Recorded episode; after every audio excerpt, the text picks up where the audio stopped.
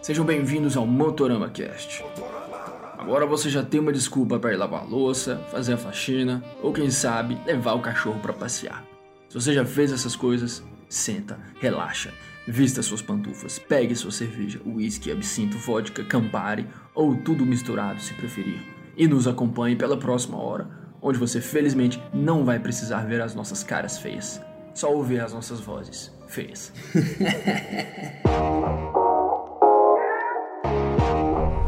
Bem-vindos ao Motorama Cast. Estamos de volta mais uma vez com um convidado aí que tem tudo a ver com a gente e mais do que nunca esse convidado tem tudo a ver com a gente. A gente está junto, caminhando juntos aí no, no YouTube há vários anos. Acho que a primeira vez que a gente esteve junto presencialmente foi em 2016 no evento da Mobil, os bebedores de Mobil Velho. E mas a gente já se conhecia, a gente já tinha trocado uma ideia. É, já vou adiantar, senão vou ficar fazendo a introdução aqui, não vou falar quem é. A gente está hoje aqui com o Seco Melo do Motorrede, nosso grande amigo, nosso velho e bom Seco Melo. E ali na época do, do, do, do Superbike, né, nesse evento da Mobil que a gente se encontrou, foi a primeira vez que a gente conversou pessoalmente, a gente já tinha conversado é, pela internet e eu posso dizer tranquilamente, sem medo nenhum, sem me sentir arrogante ou nada desse tipo, é que tanto o Motorama quanto o Motorrede tá aqui no YouTube falando de moto quando tudo isso aqui era mato. Já existia aí muita gente que fazia os famigerados motovlogs que estão aí até hoje tudo, mas é, pegar e botar uma câmera ali virada pra gente e falar de moto, foi a gente que começou isso daí. Tô certo ou tô errado, você Comelo? Olha, acredito que esteja certo.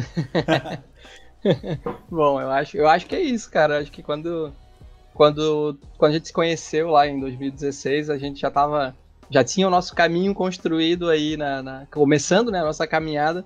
Mas realmente acho que tinha mais motovlog e tal, aquela pegada bem YouTube vlog. E a gente seguiu uma linha mais, né, mais informativa, enfim, mais dentro de um cenário do que num, num vlog diário, né? E a gente tem muita coisa em comum, assim, nesse sentido. Tipo assim, a gente fala de muita coisa que tá dentro do mesmo universo. É lógico, as duas rodas e a moto. A gente faz é, é, review, os dois canais e tudo. E tem muita coisa que tá, que tá junto, mas a gente também tem as nossas identidades, né? Então, assim, a gente, mesmo sendo muito parecido, a gente é muito diferente, né? Sim, cara, bem isso. Isso que é legal, né, cara? Porque é, a gente está falando da, da, mesma coisa, duas rodas, enfim, review e, e cada um seu a sua linha, mas ao mesmo tempo a gente atinge públicos que metade é junto e metade é separado, né? então a gente atinge um pouco de um pouco de cada lado. Mas assim, eu vejo muito do meu conteúdo inspirado no conteúdo de vocês, inspirado no conteúdo também de, de outra galera, porque o conteúdo de vocês é foda pra caramba. É uma linha, apesar de, como tu falou, é, é parecido, mas é uma linha totalmente diferente. Quem segue o Motorama sabe disso, quem segue o Motorrede sabe disso. E e eu acho que é essa pegada, eu acho que é isso que é legal, né, cara? Quando a gente se conheceu, já foi meio que né, nessa. Quando a gente se conheceu pessoalmente, né? Já foi meio que nessa proposta mesmo de complementar a informação, né? Era como se fosse o Motorrede complementa o Motorama e o Motorama complementa o Motorrede no, no, na formação é do conteúdo, né? É, isso é muito legal e isso é tão verdade, essa questão de que os dois canais são tão parecidos, mas tão diferentes ao mesmo tempo, que com frequência a gente está na mesma situação, falando às vezes da mesma moto, às vezes no mesmo lugar e às vezes um do lado do outro, assim. E aí dessa situação saem dois vídeos, né, de cada canal. E a gente está falando do mesmo assunto e os vídeos podem ficar muito diferentes, né? Isso é legal. E, e o resultado direto disso é que, bom, se a gente está falando de alguma moto em específico, de alguma situação específica, e as pessoas vão assistir esse vídeo interessado nessa moto, tem uma probabilidade muito maior dessas pessoas assistirem os dois do que um só e parar por ali, né? Eu acho que isso é legal porque, cara, já, isso, quantas vezes você já não ouviu isso? Você, dá, eu já vi o vídeo do Motorama, agora deixa eu ver o seu. Ou então, ao contrário, já vi o seu vídeo, agora deixa eu ver o do Motorama, porque é isso, uma coisa completa a outra. E eu diria até que, mesmo nas horas em que a gente fala absolutamente as mesmas coisas, porque é claro que isso vai acontecer uma hora ou outra, ainda assim é uma informação relevante para a galera, que às vezes você dá o seu parecer, às vezes eu dou o meu, às vezes o Guigo fala uma coisa que só ele poderia falar. Eu acho que. Tem percepções que são diferentes, né? É, e cada um tem a sua percepção, e acho que isso enriquece toda a discussão que a gente propõe, todos nós, e, e mostra o quanto o universo da moto é, é fantástico, né? Plural e democrático. É, eu acho que é bem, é bem essa pegada, assim. Apesar de muitas vezes a gente estar tá no mesmo evento, junto, um lado do outro, gravando, a forma que a gente apresenta as informações, elas são diferentes, apesar de ser a mesma informação. Então, Isso. assim, a gente.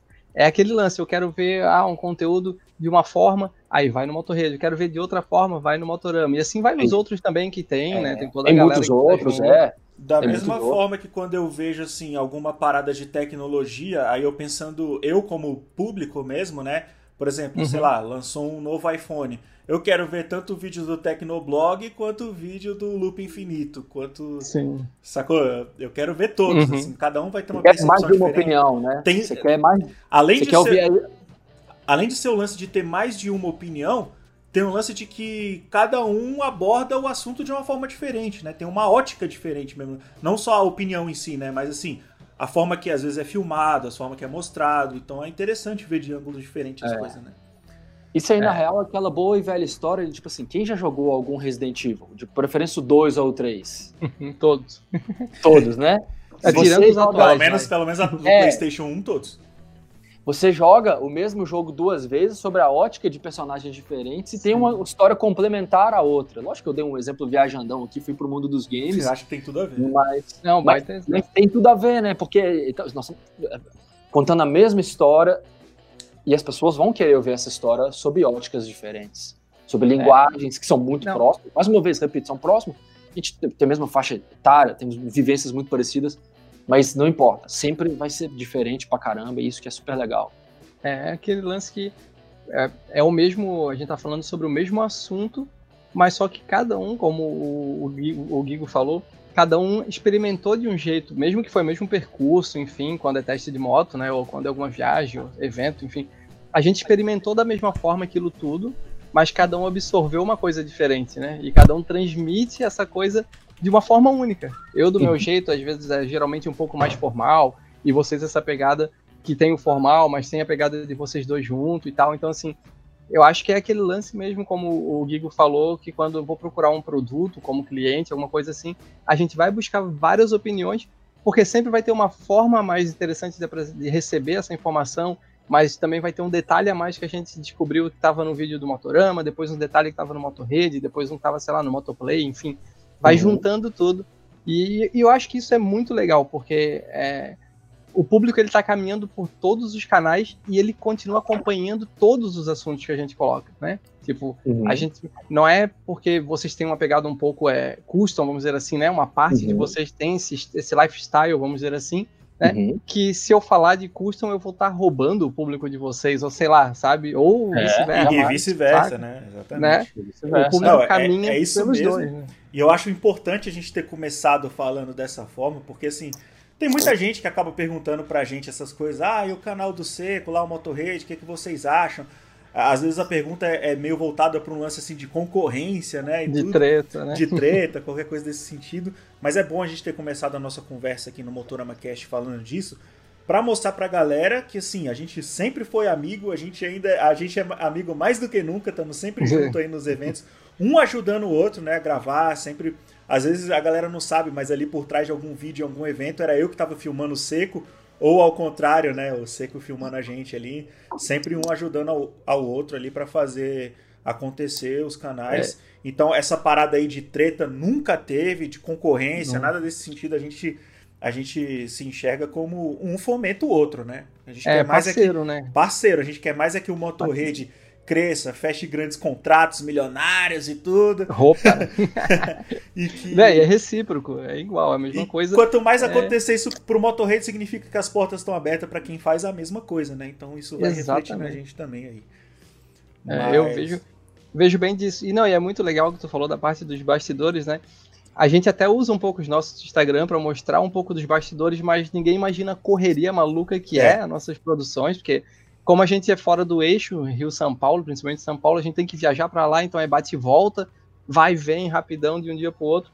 E é muito louco isso, porque realmente isso só comprova que, além de, de, ter canais no YouTube, a gente é brother, né? Porque um filma pro outro e um é ajuda aqui, o outro pega a câmera lá, traz o fio aqui, não sei o quê. O que dá para ajudar, um ajuda o outro, né? E você já, já esbarrou num ponto aqui que é justamente uma primeira pergunta aqui que eu preparei para a gente lançar para o Secomelo aqui, porque eu tenho certeza que todo mundo que tá ouvindo esse Motorama Cast, que com certeza vai ser um dos mais ouvidos, pô, a gente está juntando aqui é, a galera que tava no YouTube falando de moto quando tudo isso aqui era mato. Vou ficar repetindo essa aqui agora.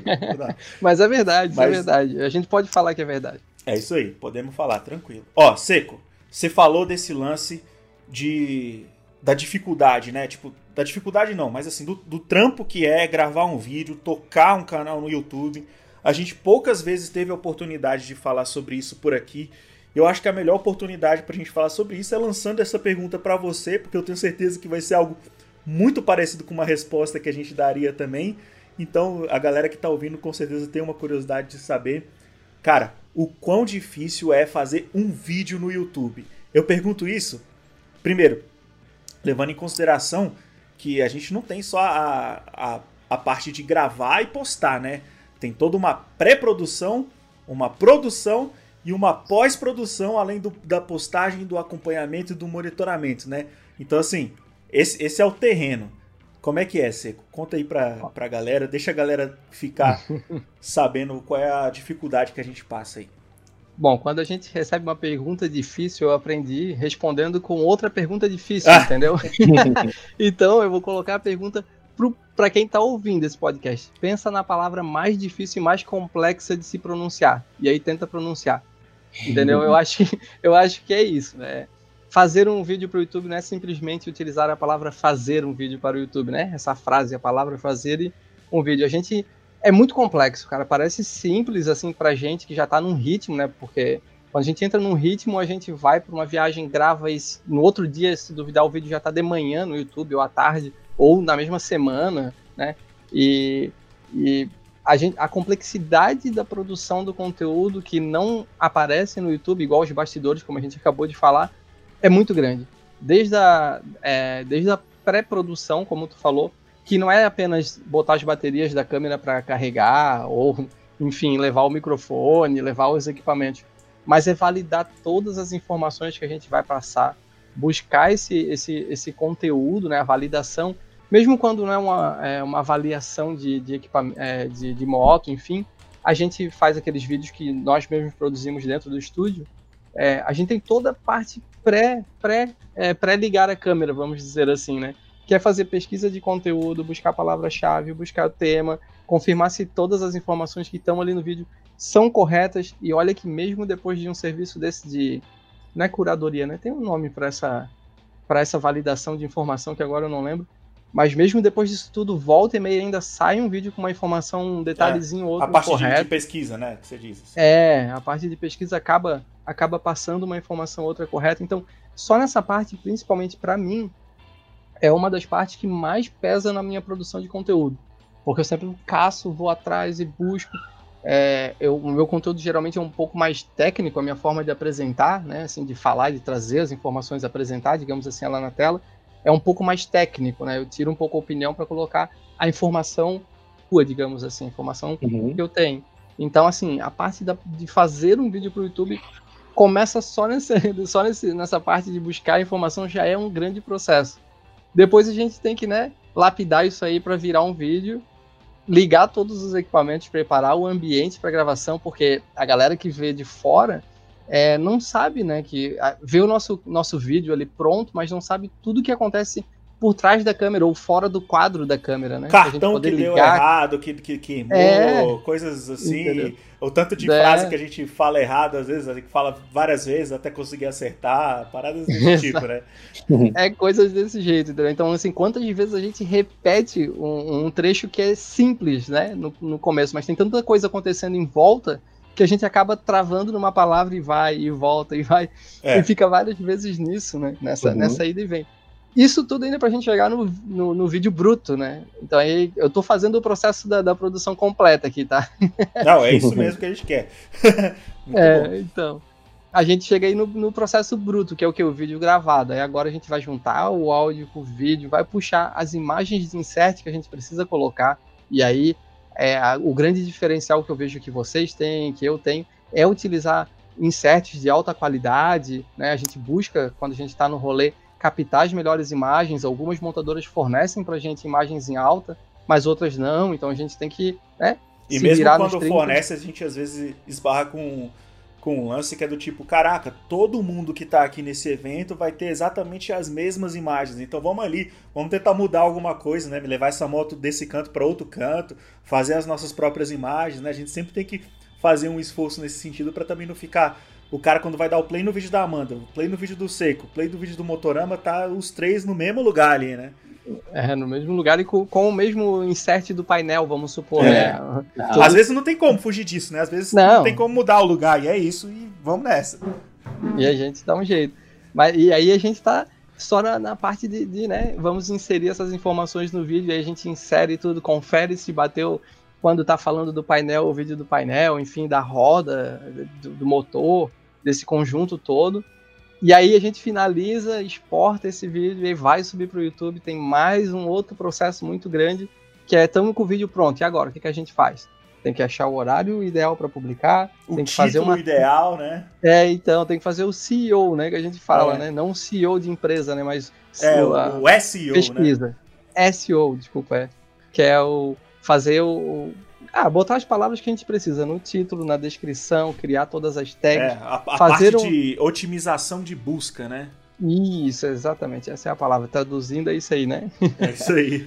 é, então, fazer o título, fazer a thumb que seja clicável, né? Porque muitas vezes, cara, inclusive a gente, eu pelo menos me vejo em vários conteúdos que eu poderia ter emplacado melhor um conteúdo que foi bem elaborado, mas a thumb não tá passando a informação que é para passar. Nossa, a gente e... passa por isso direto, velho. É, é complicadíssima essa parte, né, cara? E coisas assim, vídeos que a gente nem levava tanta fé, que às vezes foi feito mais rápido, e a thumb foi feita também mais rápido, o título, e aí do nada, boom, explodiu o, o negócio. negócio funciona. Esperava. é, isso envolve uma parte grande de pô, tentar desvendar a cabeça do público consumidor do nosso conteúdo, ver o que, que eles estão ansiando, o que, que eles estão querendo agora, porque sim, a gente já sabe algumas informações do, do, de que tipo de vídeo eles vão curtir, né? Seu canal é muito grande, bateu, bateu agora os 300 mil inscritos, então você conhece bem a pessoa com quem você fala. Mas ainda assim, sempre existe uma exceção para qualquer regra. E outra coisa também, né? A gente está no YouTube, um negócio que é muito volátil, muda sem grandes explicações, do dia para a noite. E não tem ninguém ensinando a gente a fazer o negócio, né, cara? Pelo contrário, a gente está aprendendo sozinho, já tem sido assim desde sempre, e ao que tudo indica vai continuar assim, mas, mas é isso, é, é, é, é o dilema do criador, né? Do, do, criador de conteúdo nesse caso. A gente tem que estar tá sempre lá. Se quiser chegar na frente, tem que fazer algo que os outros não estão fazendo. Então, é. fazer a melhor capa, fazer o melhor título, encontrar as melhores palavras, mesmo às vezes sem saber quais são, né? É, e, e além disso, ainda falando dos mesmos assuntos que vocês, que Amanda, né, o Motoplay, uhum. enfim, que toda, todos os outros canais estão produzindo também. Então, além da gente é, ter que, entre aspas, não, é sem entre aspas, na verdade, né? A gente concorrer na busca, né, no resultado, na página inicial do YouTube, enfim, a gente ainda tem que concorrer contra o robô, o cérebro lá do YouTube, que do Google em si, que cria uhum. o algoritmo e que atualiza o algoritmo de acordo com a necessidade deles de receita do que baseado na gente que é criador, né? Que está ali alimentando a máquina. Então, uhum. essa parte, eu acho que essa é uma das partes até que, que me deixa mais assim. A gente tem alguns problemas, né? Quando a gente vai produzir todo o conteúdo, algumas coisas, não é problemas, mas algumas coisas que cansam ou que esforçam, né? Que às vezes se torna repetitivo fazer um conteúdo, enfim. Mas eu acho que a parte que mais me desgasta nessa produção de conteúdo é fazer essa parte de otimização de uhum. tag, de palavra-chave, de título, de thumb, sabe? Uhum. Porque, Ou seja, é... quando a galera imagina que tá tudo mais pronto, assim, que a gente já fez todo o trabalho, é aí que vem mais trabalho. Né? aí que vem o problema, porque olha só, imagina, a gente tem um diamante na mão, vai, eu vou dizer que é um diamante porque o nosso conteúdo é bom, hein? Uhum.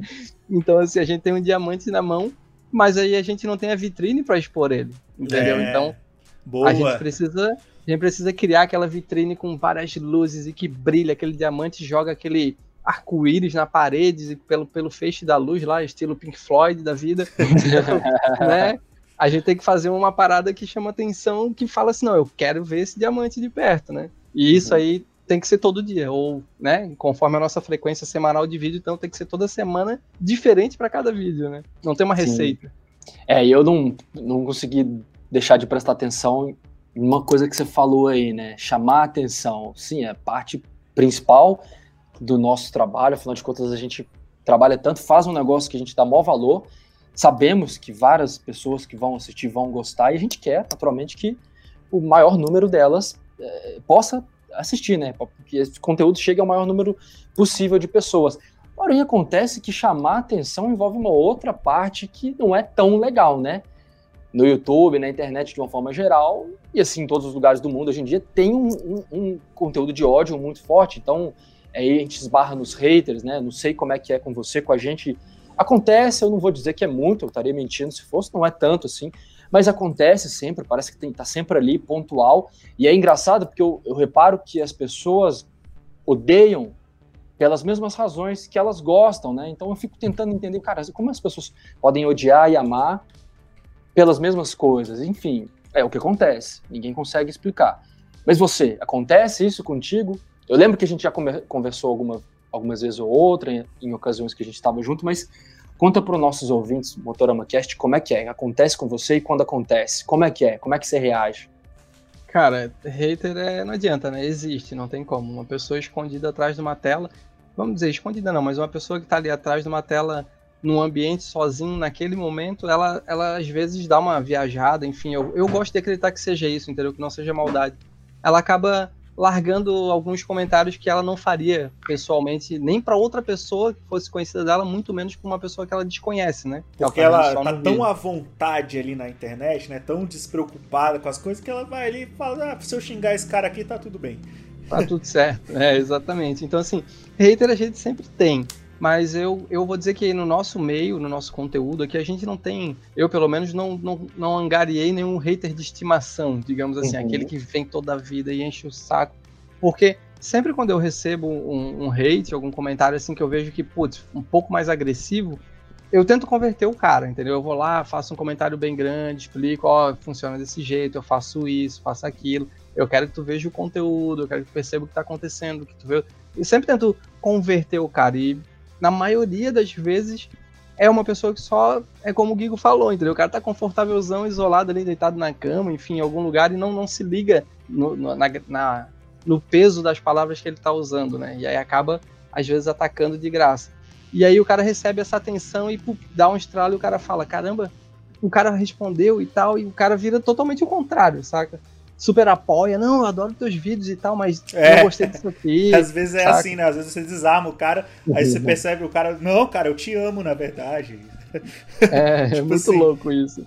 Mas às vezes rolam uns comentários, tipo assim, os comentários que eu mais recebo, e que antes eu até ficava mais bolado, assim, eu não. Eu sou bem de boa, saca? Eu nunca levo assim pro, pro lado muito pesado, mas o que, o que se tornou algumas vezes repetitivo foi falar do meu cabelo, falar da minha cara, da minha touca, saca? De coisas assim que daí quando eu vejo que começa a ficar meio que racismo mesmo, meio xenofóbico, sei lá, alguma coisa desse sentido, igual eles falavam assim, ah, é, porra, teu sotaque é do Nordeste, vai fazer vídeo lá pro Norte, Nordeste, não sei o que, coisas assim, saca? Quando eu vejo que fica meio agressivo demais, saca? Eu falo assim, beleza, vou lá, tento ocultar o cara do canal. É caso raríssimo de eu ocultar alguém, porque eu sempre tento explicar o que, está acontecendo e converter o cara uma pessoa boa, porque eu acredito que no fundo todas as pessoas mesmo que elas tenham é, um pouco de, de, agressividade no seu comentário, principalmente quando ela está acessando o nosso conteúdo, é porque ela é uma pessoa boa só por ter chegado no Motorrede, ter chegado no Motorama, entendeu? Não, essa, a pessoa ruim ela não alcança o nosso conteúdo. Então, quando a pessoa se dá o trabalho de entrar no nosso vídeo e comentar, é porque realmente ela é uma pessoa boa e deve estar no momento ruim. Então, eu sempre Porra. tento deixar um comentário para converter essa galera, velho. Achei muito legal isso que você falou. Eu posso dizer que eu concordo na. É assim, quase que 99% né, do, do que você falou. Talvez esse 1% que eu não concordo é porque talvez a gente seja um pouco mais fechado que você nesse sentido. É porque, assim, você faz um esforço ainda, né, de, de, de, às vezes tentar, porra, conversar com o cara e converter. A gente até faz isso quando a gente sente que o comentário ainda não foi destrutivo demais, saca? Mas quando uhum. a gente percebe que é uma coisa muito gratuita, saca? Quando, quando a gente percebe que é um lance assim mais gratuito mesmo, cara, a gente, tem, a, a gente tende a não dar atenção nenhuma.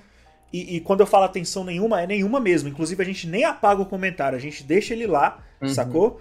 E.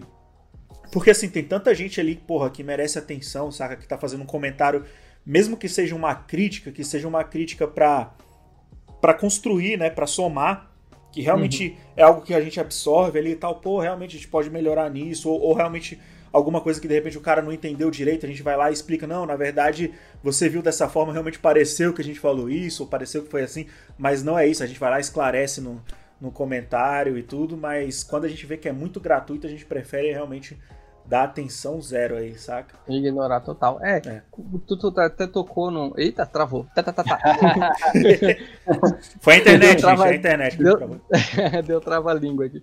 Mas é como tu falou, entendeu? Tem alguns, é, alguns comentários. É, tu falou sobre ocultar comentário, ou enfim, ou dar zero total atenção.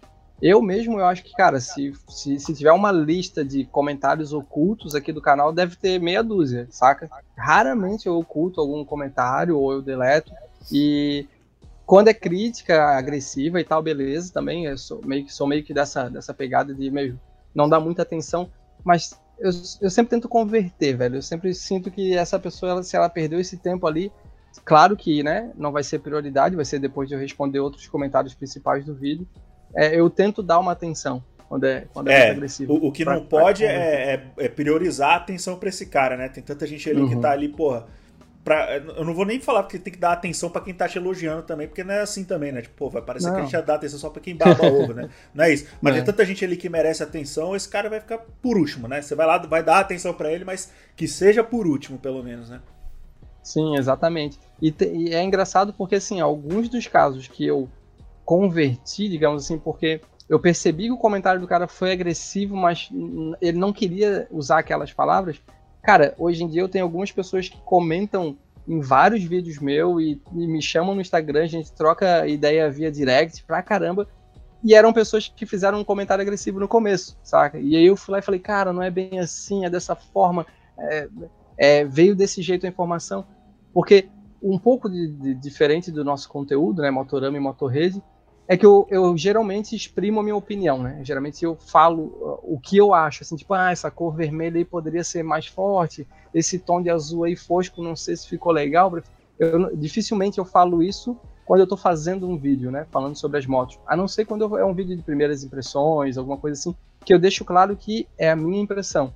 Então, geralmente a galera vem agredir, é, a, vem, fica indignado com o conteúdo, ou seja, com o lançamento da moto que não agradou, a cor que não veio, faltou, sei lá, alguma coisa no painel. Eles vêm atacar a moto e di, di, dilui um pouquinho do veneno em mim, no apresentador, que é o cara que só está trazendo a informação, ao invés de colocar uma opinião. Então, Sem por contar muita... os caras que acham que você é comprado, né? Que deve rolar. É, não. É, essa, essa galera aí eu nem conto, entendeu? Essa galera aí eu falo assim, ó, você tá pagando a minha conta assistindo esse vídeo, entendeu? Agora, não porque eu recebi da marca, mas porque eu tô recebendo do que tu tá vendo. É, exatamente. Então, assim, é, muita, muita, muita coisa de, desses seguidores a gente acaba acabei convertendo e criando, entre aspas, colegas que estão lá sempre comentando e é muito engraçado porque eles continuam com mesmo, o mesmo tipo de opinião, independente do vídeo. Eles sempre encontram um conteúdo, uma parte do, do, do conteúdo, para falar, tipo assim, ah, não é bem isso aqui dessa forma e tal, mas o cara complementa o conteúdo com a parte positiva já, saca? Tipo assim, ele tá ali só para achar a, a, brecha, a falha ou o problema na moto ou, ou, no conteúdo apresentado, mas ele, ele conclui com uma parte positiva, do tipo assim, mas beleza, o resto do conteúdo tá ok, ou sabe? É, tipo assim, esse cara, ele é bem comum também, né? Ele aparece bastante, é verdade. Um uhum, cara nesse é. perfil aí. Isso aí acontece muito com a gente também. Sim, é. E isso a... é interessante porque parece que eles só estão pedindo um espaço de voz, saca? E aí é por isso que eu sempre tento converter os haters. Eu sou do, sou do e time tem que, que... dar, né, velho? Os caras têm que falar, realmente. Os comentários estão ali claro, pra isso. Muitas vezes é, a gente tá ali para receber crítica mesmo, sacou? Ou... ou... a gente, ou as motos, o que seja. O cara tá ali. e, e, os é. comentários, a gente costuma dizer no Motorama que é uma continuação do vídeo, né? A gente lançou ali o vídeo, tem uma ideia que a gente passou, tem opinião nossa que a gente passou, que seja.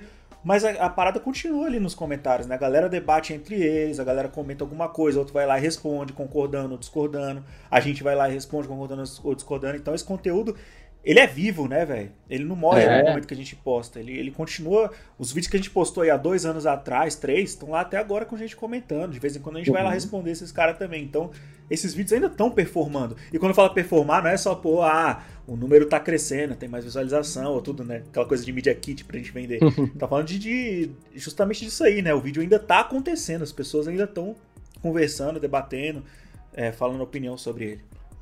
É, interagindo. E isso é muito bom, porque é, é às vezes a gente, a, o pessoal de fora vê que é, ah, é só subir o vídeo, vai lá, dá 50 mil visualização, dá 10, dá 3, dá 8, enfim. Mas tem tudo isso que tu falou, entendeu? E vídeos que performam, não falando no modo é, de visualização, mas performam em interação no longo do período, em um período mais longo, digamos assim, é interessante porque daí tu vê que a comunidade está aprendendo alguma coisa. Às vezes, talvez não com a informação do vídeo, porque já foi toda consumida, mas com as informações que eles mesmos estão trocando ali nos comentários. Isso, isso é legal pra caramba. É, isso é muito louco. Isso aí acontece muito em muitos vídeos muito, muitos vídeos que a gente faz e que a galera é, cria uma vida né, no, nos comentários. Né? Inclusive, a crítica ao YouTube poderia ser um pouco melhor, esses comentários, poderia ser um estilo meio fórum, enfim, né, para difundir ainda mais a comunidade entre o pessoal que está ali debatendo. Mas isso aí é a crítica só ao YouTube, não cabe ao, ao, ao podcast aqui. É. Tá vendo? Os youtubers também criticam o YouTube. Nossa, se tem uma coisa que o youtuber faz é criticar o YouTube, cara. Isso aí. Né? se você não critica o YouTube, você tá fazendo errado. Mas ó, Seco, antes da gente partir para a próxima pergunta aí, eu só queria finalizar esse assunto dizendo o seguinte, velho. Se tá tendo hater, se tem um cara chegando ali, chega, seja para te xingar ou para xingar a moto ou o que for, é um bom sinal. Significa que o vídeo tá tendo alcance, sacou? Porque se o vídeo tá, não tá tendo alcance, só vai ter comentário positivo, porque é das pessoas que estão muito próximas já, que acompanham ali e vão ali te bajular, né? Entre aspas. Agora, se tem um hater, se o hater aparece ali, faz aquele comentário, é porque o vídeo tá tendo alcance. Então, se não tiver, tem alguma coisa errada também. A gente quer que continue os haters. Então, por favor, haters, pode ir lá agora no nosso canal, inclusive. Último vídeo, assista. Fala o que você não gostou, mas assiste o vídeo, dá esse view aí pra gente, pelo amor de Deus. Não, até porque, até porque o, o, o, algoritmo ele não diferencia, né? O xingamento do elogio. Então, é, pode dar like, comentar, xingar, vai dar tudo igual. Então, assim, o, o, o algoritmo vai contar só como comentários e caracteres. Entendeu? Então, quanto, quanto mais comentário, pode vir. Quer dizer que tá bom. bom, vamos falar da parte boa, então, né? Não que essa última parte não tenha sido boa também, porque é uma discussão bacana, eu gosto de ter ela às vezes também. Mas se a gente for falar da parte boa, seria aquele tipo de vídeo que dá mais prazer, né? Na hora de ser feito. E no seu caso, que tipo de vídeo você gosta mais de fazer? Eu tenho uma leve suposição de qual seja, mas quero que você responda. Caraca, agora tu me pegou, cara. Olha só, eu nunca parei para ver qual que eu mais gosto de fazer, né? De vídeo, né? De produção. É, isso envolve um determinado tipo de moto, quem sabe um determinado tipo de cenário, tipo uhum. de lugar. É, é, depois, se for o caso, eu falo o que, que, eu, que eu, qual que é a minha suspeita, uhum. baseado no, no, conhecimento que a gente tem, um pelo outro e tal. Sim. Enfim, você tem seu estilo, a gente sabe qual que é, mas. É, eu vejo. Não é possível que você nunca. Ah, esse aqui eu, esse aqui eu gosto de fazer, eu tô me sentindo bem. Sabe? É, então, eu vou te dizer que a cada, a cada período eu me sinto bem fazendo um tipo de vídeo. É, falando, pensando em canal, vamos supor, em motorrede mesmo, né? Eu tenho quadros que funcionam bem, então é ok, eu gosto de fazer esses quadros, eles funcionam muito bem. Mas se eu fosse escolher um vídeo que eu gosto de fazer, que eu gostaria de fazer, de trazer até mais para o canal, seriam vídeos de viagem de moto. Uhum. Mas aquela coisa mais artística, saca? Eu não tenho esse tipo de conteúdo no canal, pois eu não. Uh, geralmente, quando a gente viaja, a gente não tem tempo para produzir isso. Então, assim, uhum. se eu fosse falar assim, ah, vamos seguir o Motorrede 100% é, só o que eu gostaria de fazer. Eu teria um vídeo dentro de cenário, mensal, é, mensal mesmo, assim, uma vez no mês só, e o resto seria vídeos só viajando, velho. Eu gosto muito de viajar de moto. Eu, vocês sabem como eu faço meus rolê meio maluco. Às vezes eu pego um avião para São Paulo, desço de moto não sei para onde, subo devolvo a moto de São Paulo e volto para casa de avião só para andar de moto. Nossa, a gente costuma dizer, inclusive, ó, você me lembrou de uma coisa, Seco. E é, é, é, bom que a galera tá ouvindo agora, vou, vou abrir aqui, ó. A gente costuma dizer que o Seco é jovem e a gente é velho. A gente tem espírito de velho, o Motorama tem espírito de velho. O Seco, todo lugar que ele chega, às vezes o avião, porra, demorou pra caramba, chegou meia-noite no hotel e no outro dia ter que acordar às 5 da manhã para fazer uma coisa, o Seco tá mandando mensagem pra gente aí. E aí, bora beber? Bora fazer uma coisa, bora agitar aí, a gente tá lá já na cama, tá ligado?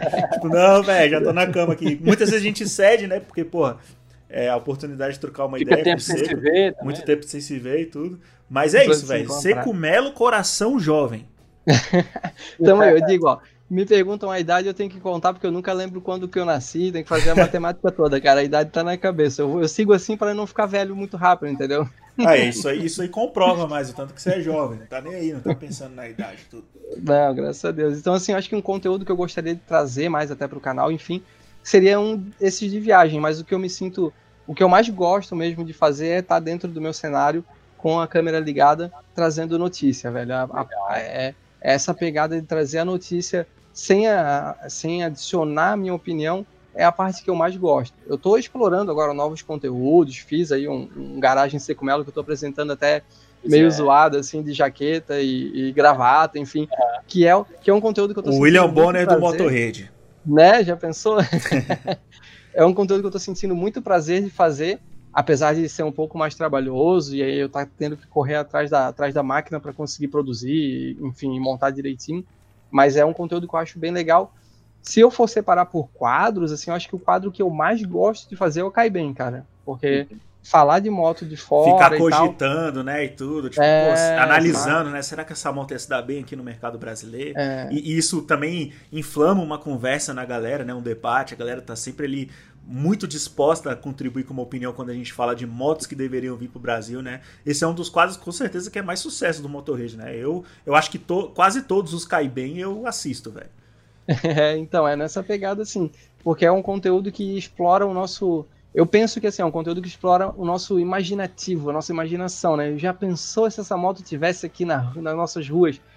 Como é que seria o desempenho dela? Como é que seria é, a concorrente? Como é que ela ia vir? Saca? Então, assim, eu, eu vejo como é mais um conteúdo inspiracional, sabe? Do que um conteúdo E que, Só e que na informativo. maioria das vezes ele tá muito é baseado na realidade mesmo, né? Quantas vezes a gente, é, tanto o Motorama quanto o Motorrede, não acertou uma previsão, entre aspas, dessa. aí, né? Sim, é bem nessa pegada. É, é, aí a gente cai naquele ponto lá do começo da produção dos vídeos, né? Que a gente, a gente não tá sempre produzindo um vídeo só porque, ah, vi essa foto aqui, vou falar sobre essa moto, né?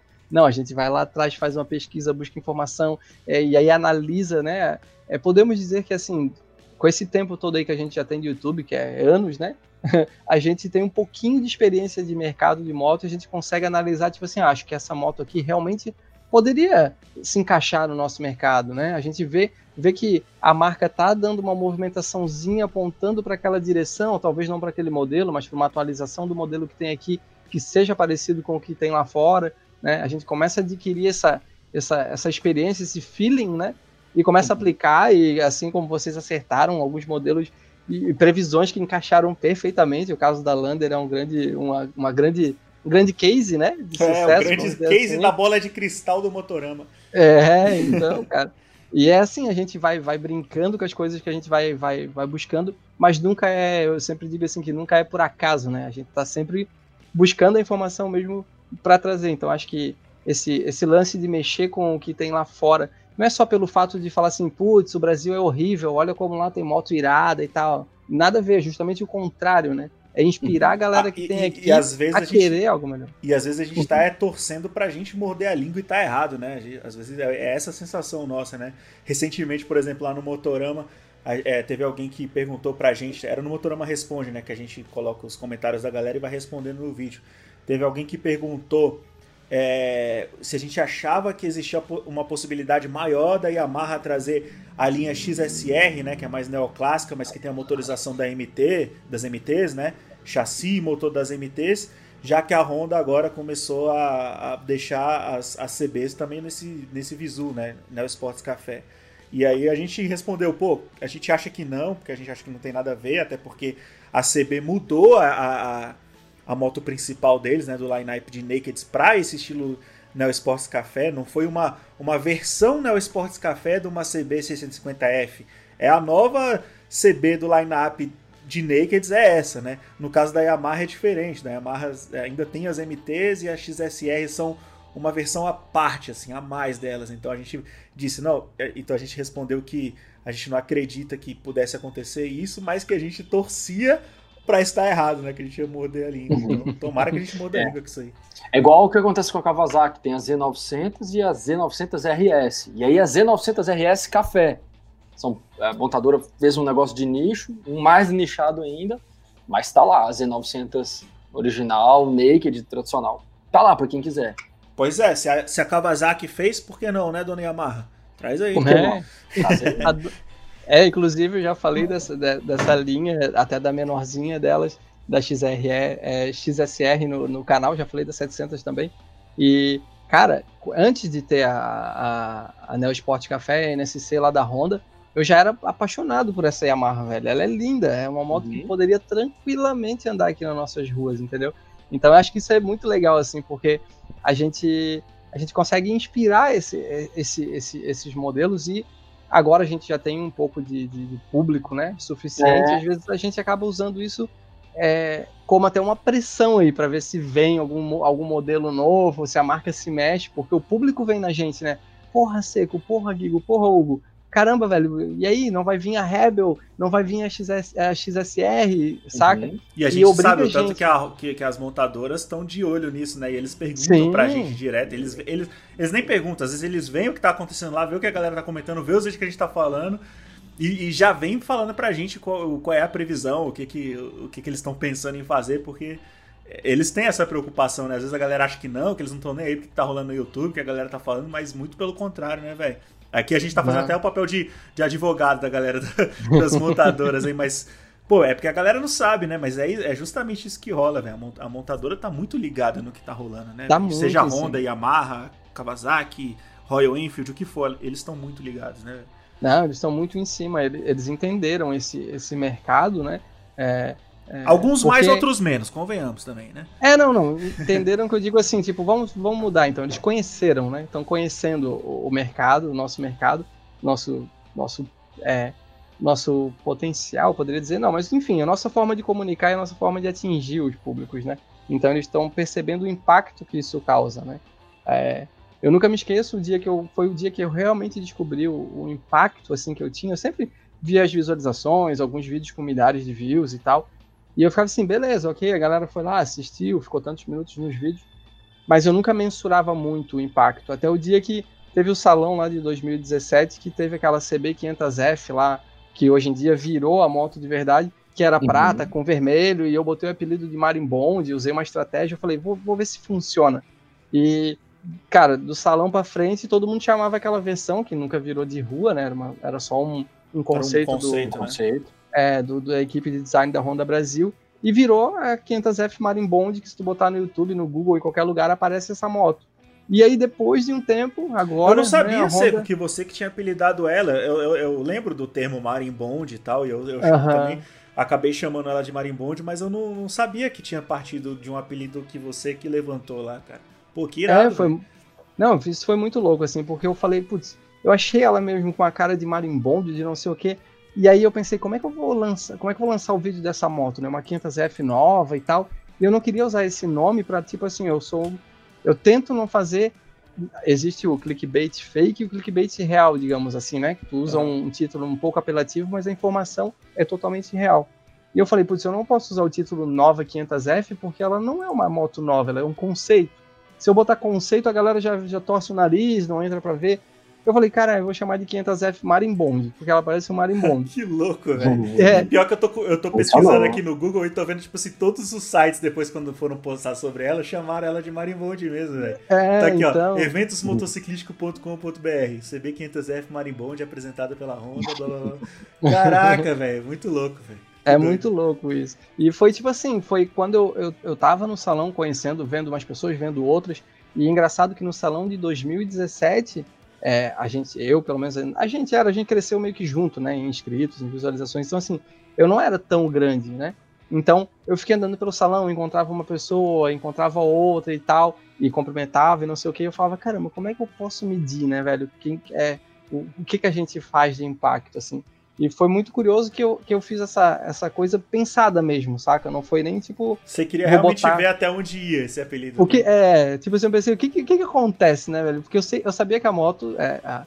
aquela edição ia chamar atenção, porque o povo adora Naked, né? Adora a linha CB500, que já foi muito tempo renomada aqui, muito tempo atrás, né? Então, assim, eu falei, cara, vou tentar para ver o que, é que acontece, saca? E aí foi onde foi, foi meio que uma virada de chave, assim, saca? Eu falei, putz, ali eu senti que realmente a gente consegue impactar o mercado, consegue pelo menos é, tentar fazer é, alguma coisa, né? Tipo, tentar direcionar. Claro que a gente não consegue mudar né, estratégia de marca, nada assim, mas é muito louco que daí. Mas influencia, né? agora, né? Isso é a prova de que influencia. É, dois anos depois, em 2019, a gente tem uma CB500F que é praticamente aquela versão transformada numa versão de rua para o cliente. Sabe? É, esses é detalhes vermelhos eh, ficaram em boa é. parte, né? Ela prateada, né? E tudo. Prata com vermelho e tal, assim. Eu falei, é isso, velho. É, a, a, gente, a partir desse momento, falei que a gente tem esse, esse, esse poder e tudo mais. Então, por isso que o quadro cai bem mesmo foi, foi essa. Por isso que esse quadro caiu bem, né?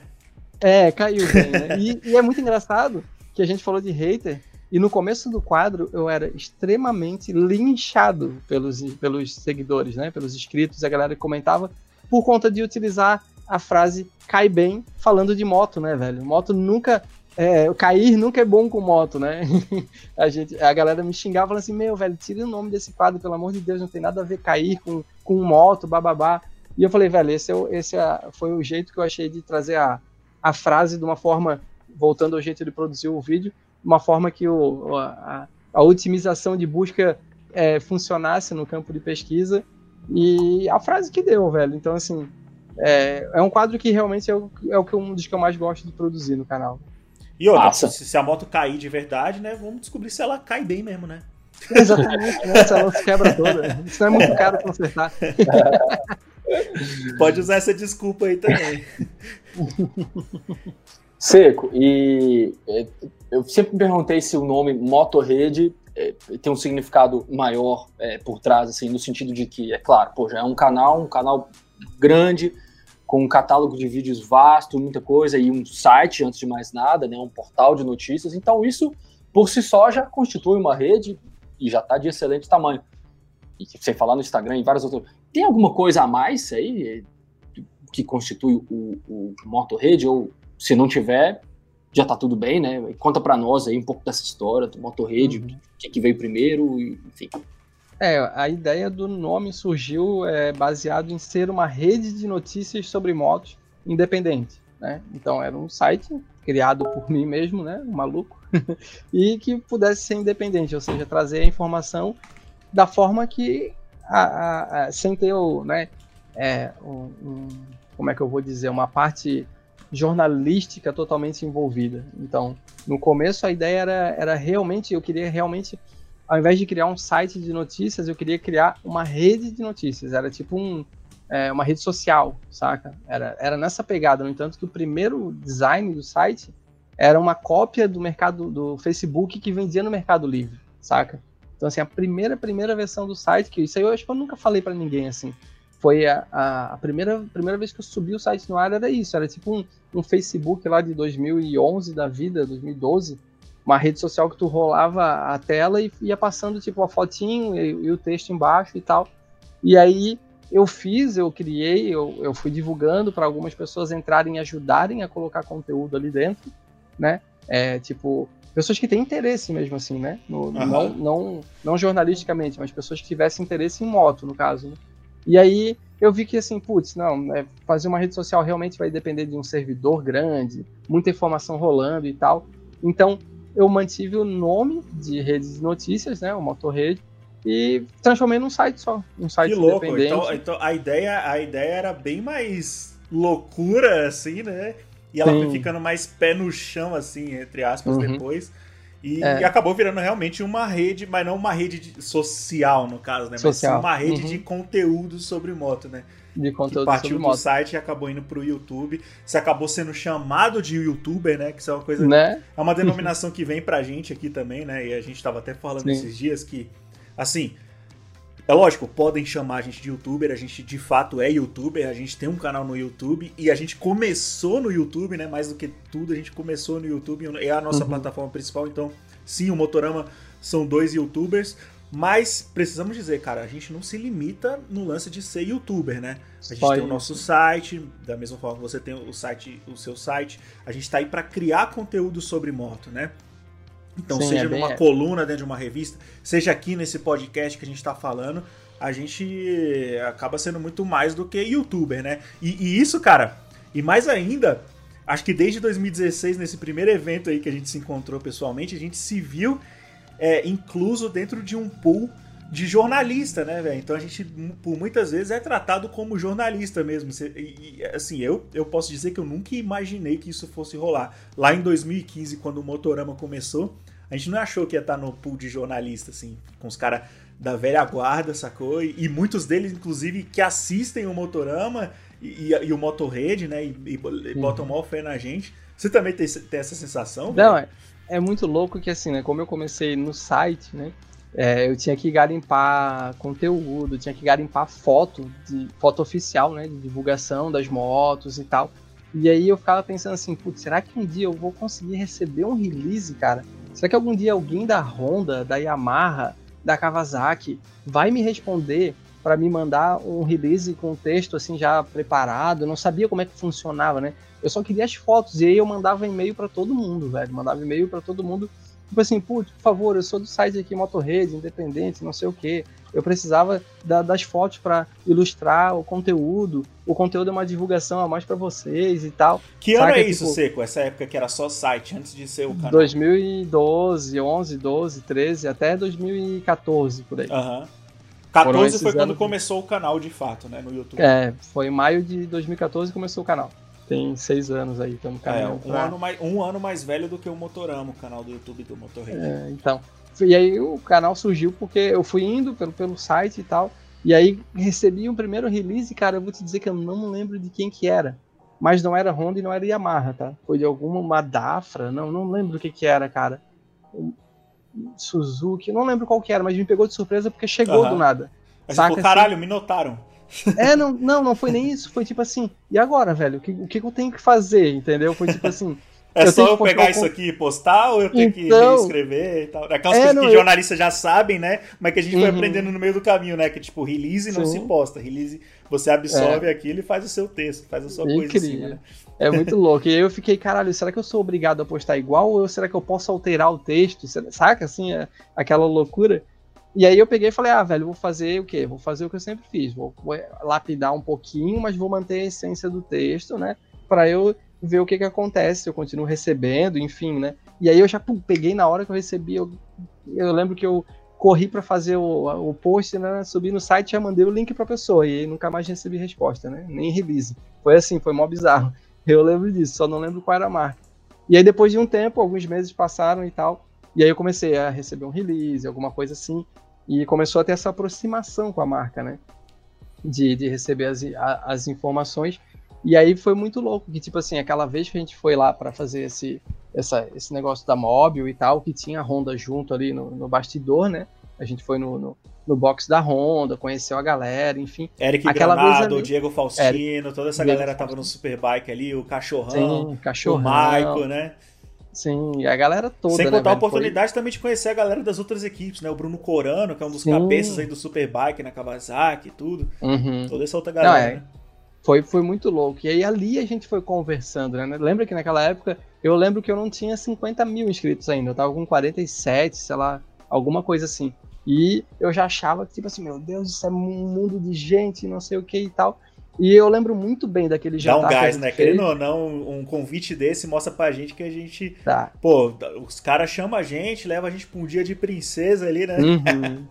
É, foi, acho foi... que a primeira vez que a gente foi num evento, né, que tava tudo ali voltado pra, pra gente poder ter a experiência e poder avaliar. E ó, e é, é bom até a gente falar isso e esclarecer para todo mundo que tá ouvindo, que não é porque a gente é convidado para esses eventos que significa que a gente tem o rabo preso com a galera, né? Não. Muito pelo contrário, toda vez que a gente é convidado, seja pela Mobil, pela Honda, pela Yamaha, por quem for, eles, eles nos dão, cara, de forma ética e, e linda, a, a liberdade da gente estar tá ali e fazer o nosso conteúdo da nossa forma. Inclusive, é, com espaço para críticas, né? Eles estão ali para apresentar o que está sendo é, revelado ali de novo e tudo, mas deixam na nossa mão como é que a gente vai trabalhar essa informação.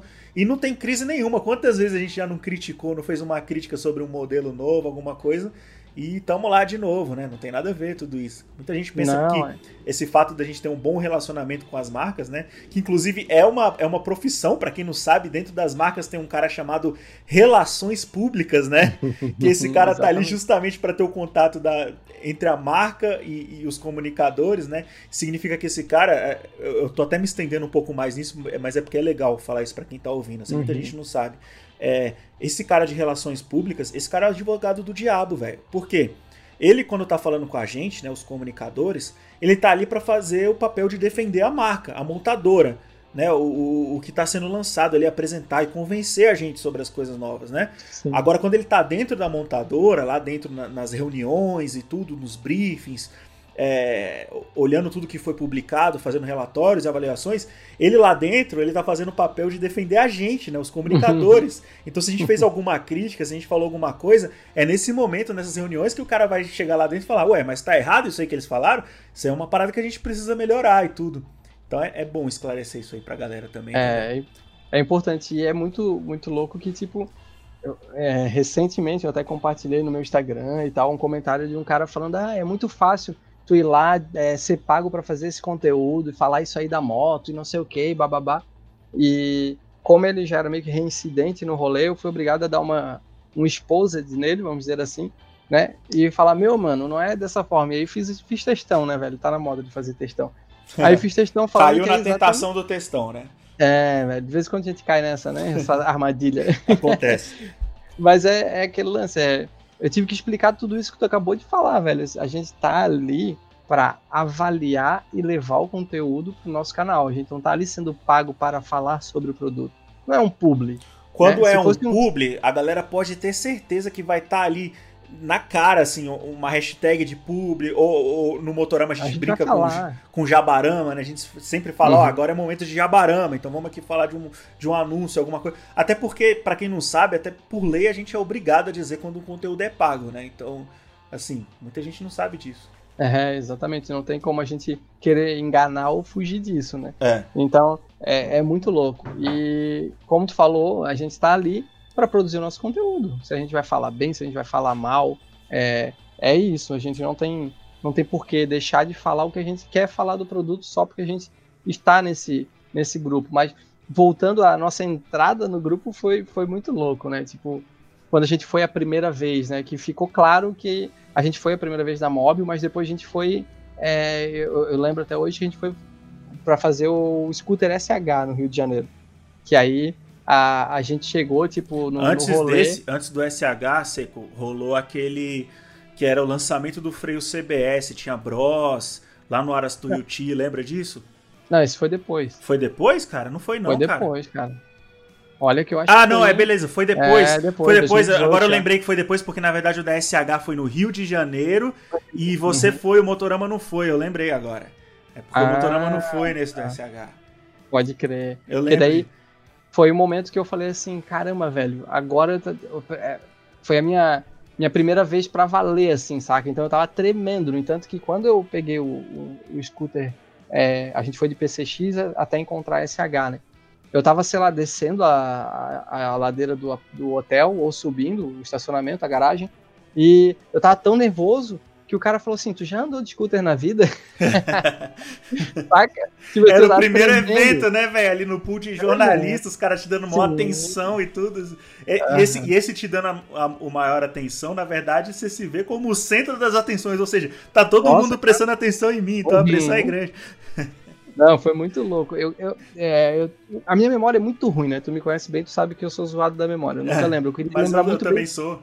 Então tá é, eu queria, eu queria lembrar muito bem quem foi essa pessoa que prestou solidariedade, saca? Porque no primeira, na nossa primeira incursão no meio desses jornalistas, no meio do pool de impressão, a galera tinha uma visão bem diferente da gente, né, Gigo? Tu sabe muito bem. Ah, a gente entrou, os caras são brother. Hoje em dia a gente fala com todo Não, mundo. Hoje a gente conhece é, todos os jornalistas. Todo né, mundo, e todo louco. mundo é irado, saca? Mas no primeiro momento que a gente furou essa bolha e tava ali dentro, a gente sentiu um pouco de resistência. É, a gente era os youtubers, né? Os renegados ali, é, os molecão. Os caras que não sabem de nada. É, tipo era bem isso. Então eu tava com essa pressão toda nas costas de tipo assim, caramba, eu sou um veículo independente no meio de revistas como Duas Rodas, motociclismo e não sei o que. E agora, velho, saca? Então, assim, isso foi muito. Foi um impacto muito grande na, na, na, na no desenvolvimento do conteúdo. E foi muito legal porque isso aí me obrigou ainda mais a tentar fortalecer a qualidade do conteúdo, o jeito que ele é produzido e tudo mais, porque eu falei, a partir desse momento eu realmente estou sendo enxergado como um fomentador das duas rodas, alguém que tem uma opinião que é válida, né, para o meio, pelo menos, né. Eu não sei se quando vocês foram para esse primeiro do Aras Tweet, vocês sentiram esse, esse impacto também. Nossa, demais, cara, demais. É, tudo isso que você falou aí foi um, foi um espelho sem tirar nem pôr da mesma sensação que eu tive, cara. Exatamente uhum. isso você gravar ali com aquela pressão, todo mundo te olhando, né, e tudo. E, e ter que se provar um bom piloto também, né, porque assim, isso é algo que até hoje, assim, dependendo da situação, ainda me deixa um pouco inseguro. Não tem como eu, eu, eu não falar. Porque assim, a gente tem jornalistas ali que estão com a gente, que alguns são instrutores de pilotagem, outros são pilotos mesmo, né? Sim. Outros, sei lá, só pilotam há tanto tempo que, tipo assim, qualquer moto que você botar na mão do cara, o cara tira de letra, já conhece todas as rotas que a gente vai para fazer test ride uhum. de serra, de, do que for.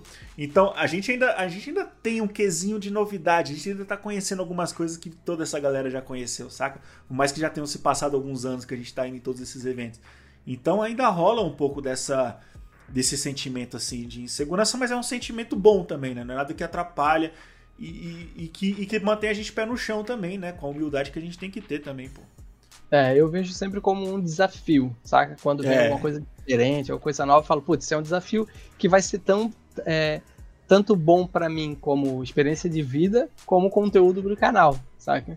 É, é, um equilíbrio, assim. Eu lembro a primeira vez que eu fui por uma pista, que vocês estavam juntos, inclusive, foi o, o lançamento da, BH, da Fire né? Blade. Foi, da né? Fire Blade? Não, não, não foi aquele que foi o lançamento das CB500 e 650 que Isso, foi lá, lá, lá em, em, Minas Gerais, naquele autódromo Curvelo. de Curvelo.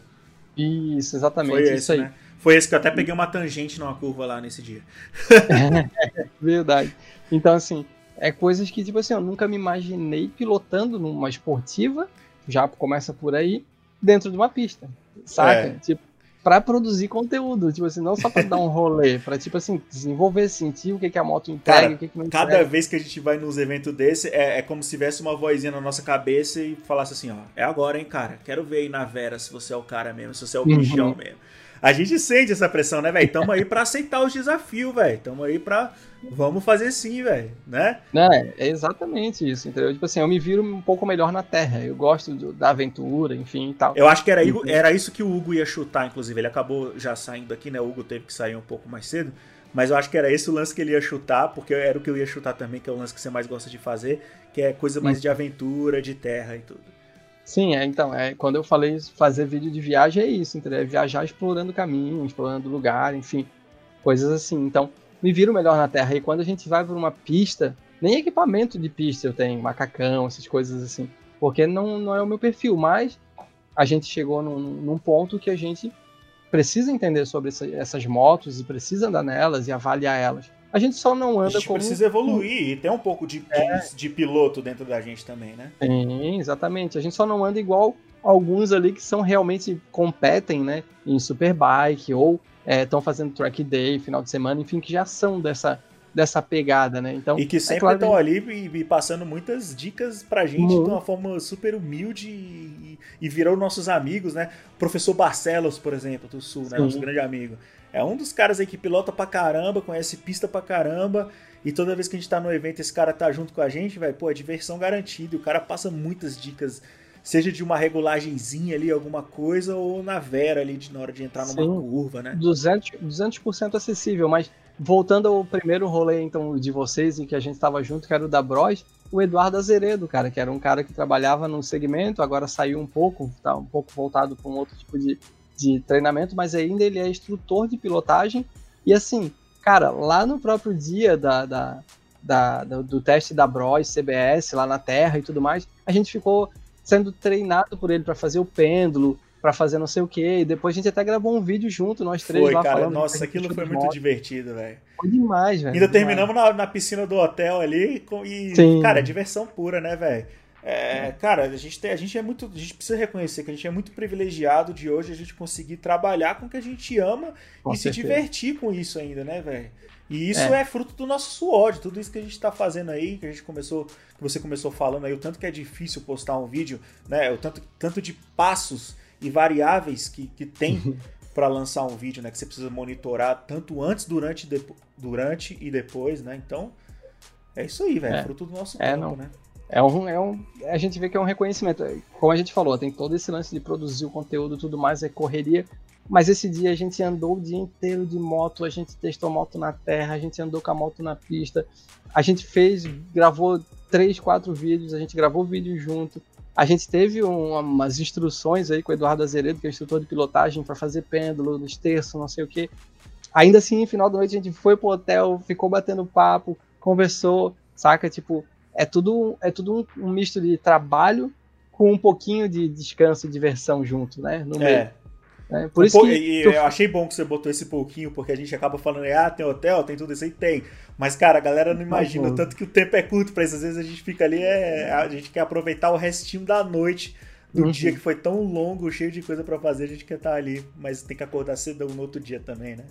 É, por isso que tu falou que eu sou jovem, é porque, é. cara, quando eu vou pra esse rolê, eu quero usufruir do tempo máximo possível. Se eu pudesse, eu não dormia. É verdade, mano. Né? Você tá certo. Eu preciso ser mais jovem que nem você, assim. É. Preciso me inspirar é, é mais triste Um, é triste um pouco porque às vezes a gente fica num hotel que tem campo de golfe, que tem piscina tem aquecida. Tudo, né? A gente não consegue usar nada. Né? É. Mas é isso. Mas é bom. Não, fala, concluí aí o que você ia dizer.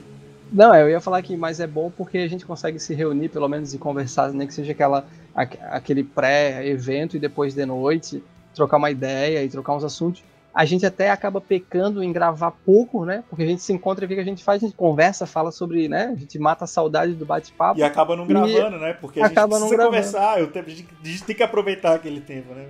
É, senão a gente só vai trabalhar 24 horas, né? É. E voltar. E eu tô ficando, eu preciso dizer, cara, eu tô ficando mais preguiçoso com isso mesmo, porque é tanto, é tanto gravação, velho, é tanta coisa para fazer que no momento que a gente tá junto ali, velho, eu não quero, velho, eu não quero gravar, velho, eu quero só uhum. conversar, falar de outras coisas, mas eu acho que a gente precisa se esforçar mais um pouquinho para gravar mais algumas coisas juntos. É, Fica porque é legal, é muito bom. É, Adoro bater papo com vocês.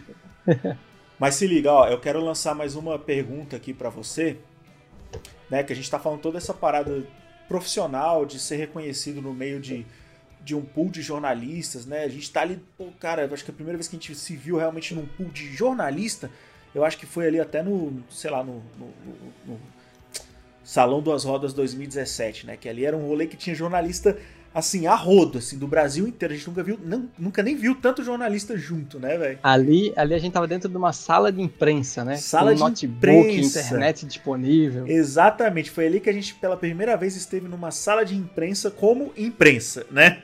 É. Então, enfim, isso é toda a parte profissional. Mas para chegar nisso daí, Seiko, a sua formação profissional, cara, a, a coisa que você é, que você estudou é de comunicação ou não? Não tem nada a ver? Você caiu de paraquedas? Qual, qual que é a sua formação, seu rolê, velho?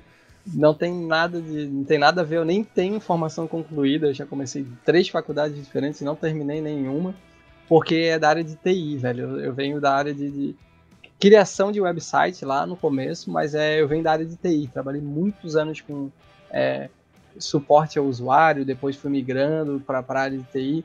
É, fiz é, faculdade de gestão de TI, de desenvolvimento de sistemas para a internet, depois de, de, de redes para entender como funcionava a, a, estrutura de rede, enfim. Já fui para todos os lados da, da área de TI, mas não tem nada relacionado com comunicação, velho. A minha área de, de comunicação, digamos assim, o meu conhecimento de comunicação veio na raça, velho. A gente Por estar tá afim de fazer, né? O Por tá site independente, fazer, tudo, e quando você é. viu, do nada estava profissionalizado já o negócio, né? Foi bem isso, assim, eu comecei escrevendo, comecei, na verdade, eu, é, eu nunca omito essa informação, eu comecei copiando Ctrl C, Ctrl V lá em 2010, 2009 para 2010, Ctrl C, Ctrl V dos sites de notícias para botar dentro de um site de motociclismo do grupo do meu pai. Então eu pegava Como se fosse um, um, compilado ali de notícias, você queria facilitar Isso. a vida da galera e botar ali no site. Foi assim que você começou o rolê do, do site, né? No entanto, que a galera nem usa site, não usava nem site direito naquela época, mais porque eu trabalhava com isso. Então eu, usava isso ali como uma aplicação de aprendizado, entendeu? Ah, como é que eu posso que, formatar, que botar informação e tal. E, tipo, sei lá, isso foi muito rápido. Foi dois para três meses.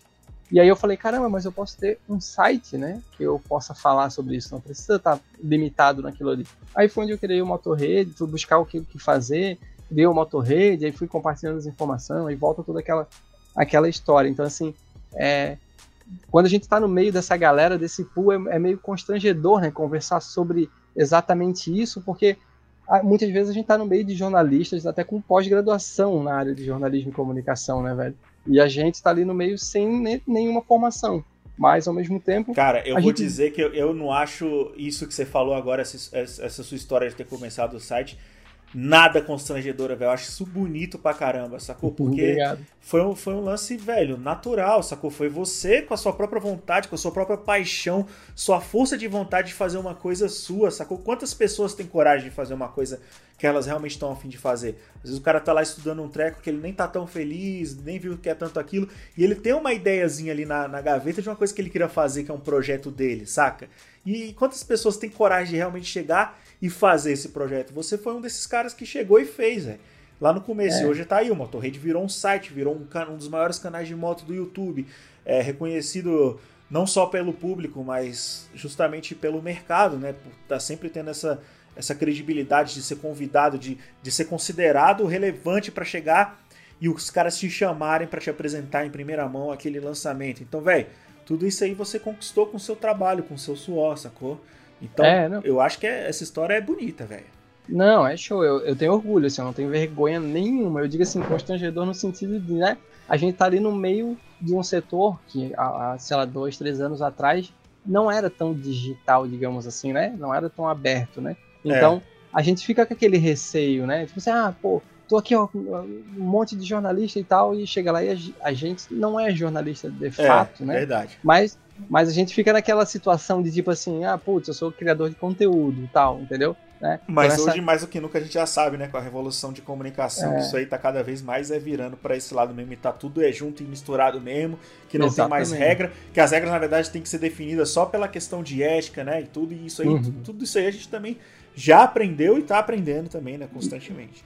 É, tá evoluindo todo mundo junto, assim, então é, é, muito louco ver a gente no meio dessa galera, né? Que a gente via antes e hoje em dia tá todo mundo junto. Assim como a gente chegou, né? No meio deles, assim, né? Para eles eu acho que talvez foi uma surpresa, mas para nós não. Já era algo que a gente percebia que existia essa, esse potencial, no entanto que a gente continuou produzindo nosso conteúdo com qualidade até chegar nisso. E agora a gente vê também eles evoluindo, né? E eu não falo eles, eu digo nós, né? É, produzindo mais o digital de uma forma mais consistente, vamos dizer assim, né? O que começou sendo, no, no meu caso, é, vídeos gravados dentro de um banheiro, sem aparecer nem rosto, sem nada, depois se transformou num amigo meu que era o redator do canal, é, que era um dos redatores do Motorrede, né, que escrevia junto comigo outras matérias, como apresentador. E aí ele teve que sair, eu, eu tive que assumir. Isso aí é um processo de desenvolvimento muito, muito, muito, como é que eu posso dizer, muito transformador, né? E aí até hoje a gente ainda continua se transformando junto com esse pessoal que era do impresso, que está virando digital, e a gente tem o nosso digital que usa um pouco do impresso para comunicar, saca? Tá tudo muito junto e misturado agora. No, no começo do canal no YouTube do Motorrede, eu lembro. Cara, eu, eu não tô doido. Eu não pesquisei isso recentemente, isso eu tô buscando lá na minha memória das mais obscuras e antigas, mas eu, eu tenho quase certeza que eu lembro de ter visto uma criança apresentando a parada. Falando Isso rolou mesmo, velho? Ou é coisa Coitado. Ele vai ficar bravo, cara, porque até hoje todo mundo ainda acha que ele é menor de idade, entendeu? Esse que é o ele seu não... amigo que você tava falando. Né? Isso, exatamente. Ele não é uma criança, mas ele tem um rosto bem novinho, assim. Ah, pode então... crer. Não, fica aqui já meu pedido de desculpa. Eu, inclusive, eu preciso, até pra minha própria defesa aqui, eu tô resgatando uma memória antiga aqui, né? Então... Antiga, antiga. Mas Lá é igual você falou, então muita gente já, já, já tinha essa percepção e achava que era um moleque menor de idade, mas é um cara só certeza. que realmente parecia alguém muito mais novo, é isso então. Exatamente, né? é. Eu comecei gravando dentro do banheiro, mesmo assim, gravando aquele microfone zoado, baita eco, barulheira e só imagem das motos, né? Fotos, uhum. eu conseguia Só aquela narração em off e aí ilustrando e... com as imagens. Exatamente. E aí teve uma época que eu tava com um redator no Motorrede, fiquei um tempo junto com ele, ele escrevia algumas matérias junto comigo pra gente poder preencher bem o site. E aí eu falei, cara. Fala o nome dele aí, pô. Só pra Fabrício, velho. Fabrício. Fabrício. Abração aí, um Fabrício Pereira, Fabrício velho. Aí, pô. Brotherzão meu até hoje, foi pai agora recentemente, tá mó felizão, gurizão, gente fina demais. É, todo mundo acha que ele é novinho, então ele vai continuar sendo um gurizão, tá? É, pode crer, é isso aí. Isso é bom, pô, isso é bom. É bom, é bom. Quando ele ficar mais velho, ele vai ver que é bom. Ele reclama ainda. e aí eu, eu, eu falei pra ele, cara, eu preciso de um rosto para aparecer no canal, velho. Mas só que eu não tenho a moral de aparecer na frente da câmera. Eu não tinha coragem, não, meu, nem, nem ferrando de aparecer na frente da câmera. E aí eu consegui, com a minha persuasão, convencer ele a aparecer na frente da câmera. Eu falei, ó, oh, meu, a gente ah, então vai. É isso. É, daí eu falei, ó, a gente vai, eu vou onde tu tiver, ele morava em outra cidade, eu vou uma vez por semana, a gente grava dois vídeos dessas matérias que a gente faz, eu levo tudo, não sei o que, lá. Ele falou, tá, vamos encarar então. E aí a gente, eu ia uma vez por semana lá, gravava de um a dois vídeos com ele, editava, publicava. Então, se tu for voltar alguns vídeos aí, sei lá, 2000 e eu tô aqui exatamente aqui no seu canal aqui, ó, ordenando os vídeos mais antigos, até para relembrar de tudo isso. E tô vendo aqui, ó, e, e, realmente, tipo assim, tem uns vídeos que ele parece mais velho aqui, só que tem uns aqui que ele tá com cabelo maior, uhum. que, que ele parece mais uma, uma criança. Eu acho que foi esses vídeos aí que eu vi, e, uhum. e, e não lembro exatamente, que eu tive essa percepção aí. Mas é, é então. E aí, tipo, coloquei ele na frente das câmeras e ele topou o desafio e tal. Foi mó legal, a gente produziu. Produziu bastante, e o canal cresceu, tipo, sei lá quanto, eu não lembro exatamente de cabeça, mas acho que cresceu, sei lá, uns 400%, até mais, velho. Eu sei que o canal tinha 200 inscritos quando ele entrou, e a gente foi para 2 mil inscritos depois de um ano, Olha saca? Aí. E aí o canal cresceu, tipo assim, para mim, no, no, no, o canal já tinha dois anos para mais, eu acho até. Uhum. É, uns dois anos dois para três anos, o canal cresceu absurdamente. Só que daí, tipo, ele teve outros planos e outras ideias, tanto para a redação no site quanto para o YouTube. E aí ele saiu, enfim. Ele saiu ainda aí... antes daquele rolê que a gente se viu pela primeira vez na Móvel, né? Sim, sim, já tinha saído. Aí eu falei, putz, velho, ficou lá um mês sem vídeo, dois meses, porque daí não dava para voltar pro vídeo só de narração e as imagens passando, né? Tipo, Você tava era criando a coragem de aparecer, era isso. É, daí eu falei, agora chegou, passou uns três meses, eu, na realidade eu tava, que, é, tava nesse período tentando convencer ele a voltar, né? dando um tempo e tentando convencer ele a voltar. Eu vi que não ia rolar. Eu falei, ah, velho, vou ter que meter a cara mesmo aí. Daí eu, eu eu vejo meus vídeos do começo e eu falo, caramba, eu sou carudo, velho, eu sou corajoso demais de botar é, essas não, coisas na mano, internet. Mas olha só, isso aí é recíproco, isso aí a gente também, cara. E a gente é. não apaga não, tá lá nosso não. primeiro vídeo também todo erradão, a gente falando todo esquisito, duro pra câmera e tudo. É muito louco, velho, faz parte da nossa história, velho, essa evolução é, aí, não tem que ter vergonha não. Isso é muito bom, que faz o quê? Faz a gente não se acomodar e continuar criando, porque daqui dois anos lá na frente a gente vai voltar e ver os vídeos de 2019, 2020 e vai falar, caramba, como é que eu fazia daquele jeito? E aí é. vai estar tá muito melhor. Eu vejo dessa forma, eu espero sempre melhorar, né, velho? E, pô, só para finalizar esse assunto que a gente falou aí dos jornalistas e tudo, né? É uhum. um, um, um, exemplo massa, assim, que mostra o tanto que essa troca hoje em dia é legal entre a gente e os jornalistas de formação ou que estão lá há muito tempo, né, fazendo essa parada profissionalmente é, é a relação que a gente aqui do Motorama tem com o Clayton aqui do, do Vroom, né? Porque a gente se conheceu no Salão Duas Rodas de 2017, né, em São Paulo. E, pô, os dois são daqui de Brasília, a gente nunca tinha trocado ideia por aqui, né? Olha só que louco, a gente precisou ir para São Paulo no evento para se conhecer e chegar aqui começar a trocar ideia e virar amigo, né? Então acabou virando muito essa troca de assim, o Cleiton é um cara que veio do ambiente acadêmico de jornalismo, sempre trabalhou com, é, como jornalista, né, apresentando em, em vários é, nichos diferentes assim da comunicação, né? Nem sempre ele, ele fala só de moto. Então ele já apresentou vários outros tipos de programa, de jornais, de matéria, já escreveu muito assim, né? Então o cara é jornalista de formação, ele sabe todas as técnicas certinhas ali que ele estudou para isso. E aí se deparou com o Motorama, assim, por exemplo, que é dois caras fã de moto que tá ali, botou a cara na internet para fazer uma coisa no estilo meio vlog, diferente, com essa nova linguagem de internet, né, e tudo. Então a gente se juntou e até hoje rola muito essa troca, assim, da gente acabar passando um pouco pro Clayton o, o que que é, como é que funciona esse lance de vlog, né? Desse, desse formato mais novo, como é que funciona a nossa cabeça, as nossas ideias, por que, que a gente tem tanta coragem de, de se sentir tão com tanta liberdade de, de falar bosta às vezes, né? e, e por outro lado, ele passando pra gente mais esse profissionalismo, a gente aprendendo tanto com ele técnicas de comunicação, é, para falar melhor num vídeo, né? Às vezes até de dicção mesmo. Isso aí melhorou pra caramba, assim, desde o começo do Motorama. Foi um grande exercício, assim, né? O Motorama e com o Clayton veio melhorando mais ainda. A gente se inspira, se espelha no cara também. Então, assim, rola muito essa troca, né, velho? Não, rola bastante. E, e, isso é muito bom, porque é bem, é bem essa pegada, assim, faz a gente evoluir, né? E a gente, a gente no YouTube, a gente nunca tá acomodado. Uma porque a gente sabe que se a gente se acomodar, o algoritmo joga a gente para trás e já era, né, velho? É. Então, é, a gente tá sempre pensando em melhorar. E aí é muito bom que a gente tenha é, essas pessoas, assim, entendeu? Tipo o Cleito e tal, galera que a gente consegue trocar uma ideia de brother, mas falando sobre aperfeiçoamento de conteúdo, de apresentação, num, num meio que, entre aspas, a gente é concorrente, né? A gente vai cair naquele papo lá que um complementa o outro, mas é, se for um olhar de fora, digamos assim, pode achar que é concorrência, né? Mas quando um melhora, os outros melhoram, né? É, exatamente e, isso. E, e, essa troca eu acho muito boa, assim, muito boa, porque é, cai naquele lance de quando a gente entrou no meio dos jornalistas, ficou esse lance de, ah, são os youtubers, e naquela época os youtubers eram muito zoeiro mesmo, né? Youtuber eu digo de uma forma geral, né?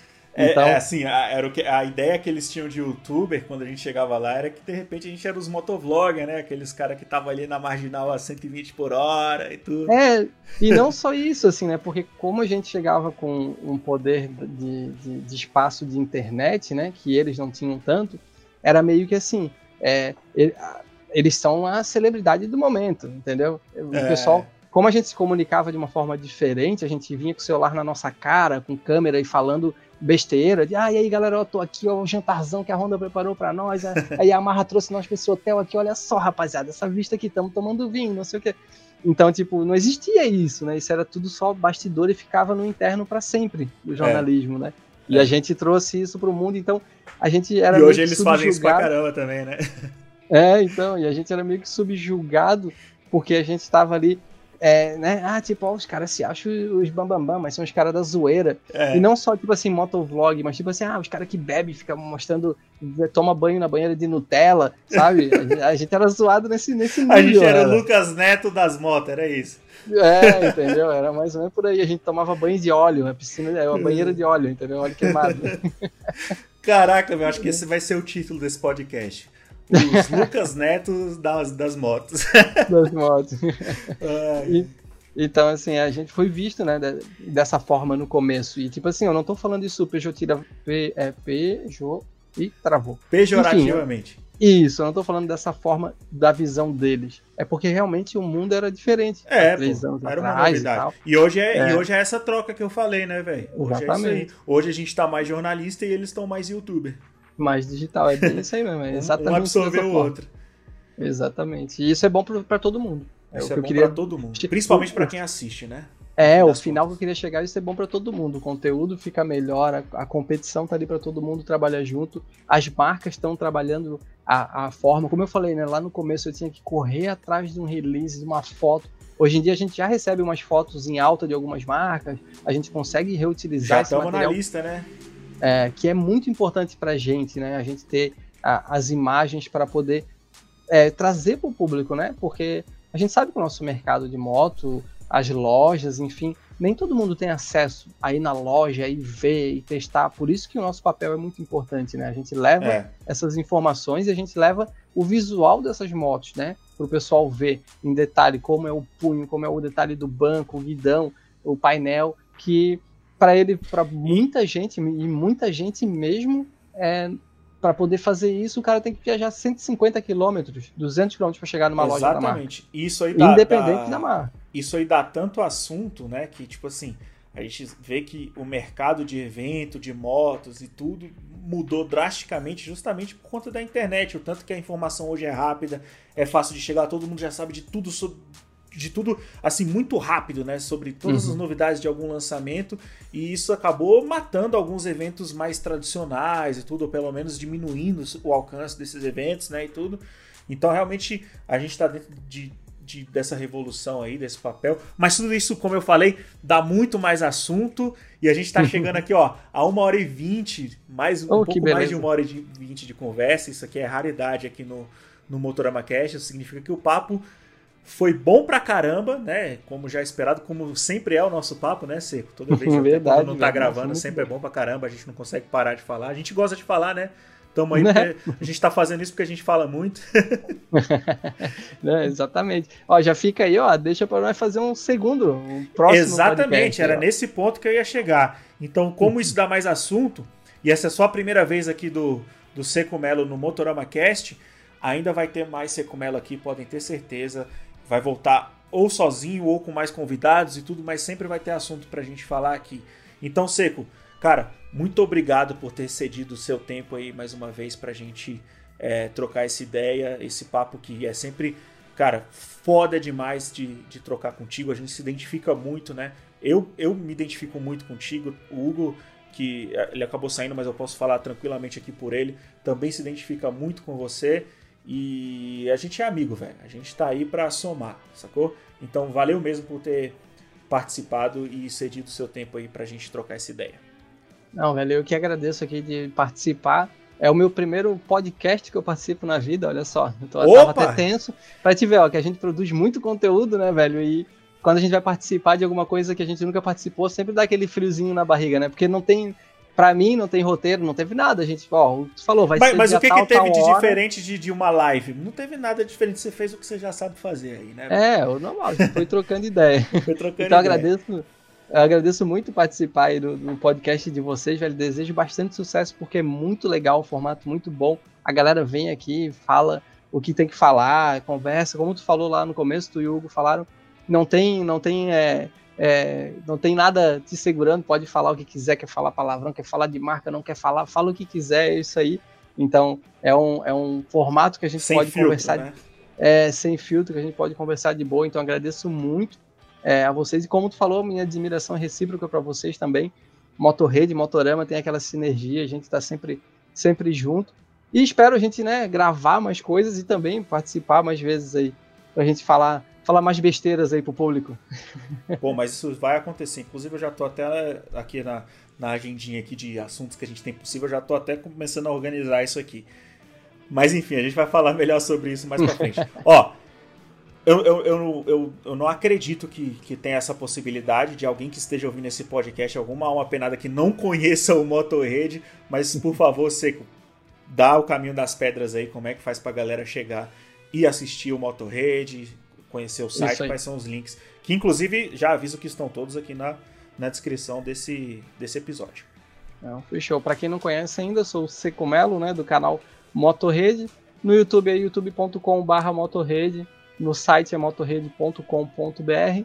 No Instagram, arroba Secomelo, é um pouquinho diferente de escrever, mas se botar no Google Motorrede, vai achar todas as nossas plataformas, seja no Facebook, no YouTube, no Instagram, acha, acha bem fácil. E se for no YouTube também digitar um modelo de moto, alguma coisa assim, vai aparecer sempre ali, ó, Motorrede, Motorama, Motorama, Motorrede, a gente vai estar junto. É, estamos símbolozinho sempre juntos vermelho. aí. Exatamente. é isso aí. Então, valeu, Seco. Valeu todo mundo que tá ouvindo. Esse foi mais um Motorama Cast. Semana que vem tem mais. É nós. Falou os valeus, aquele famoso deleta e salva.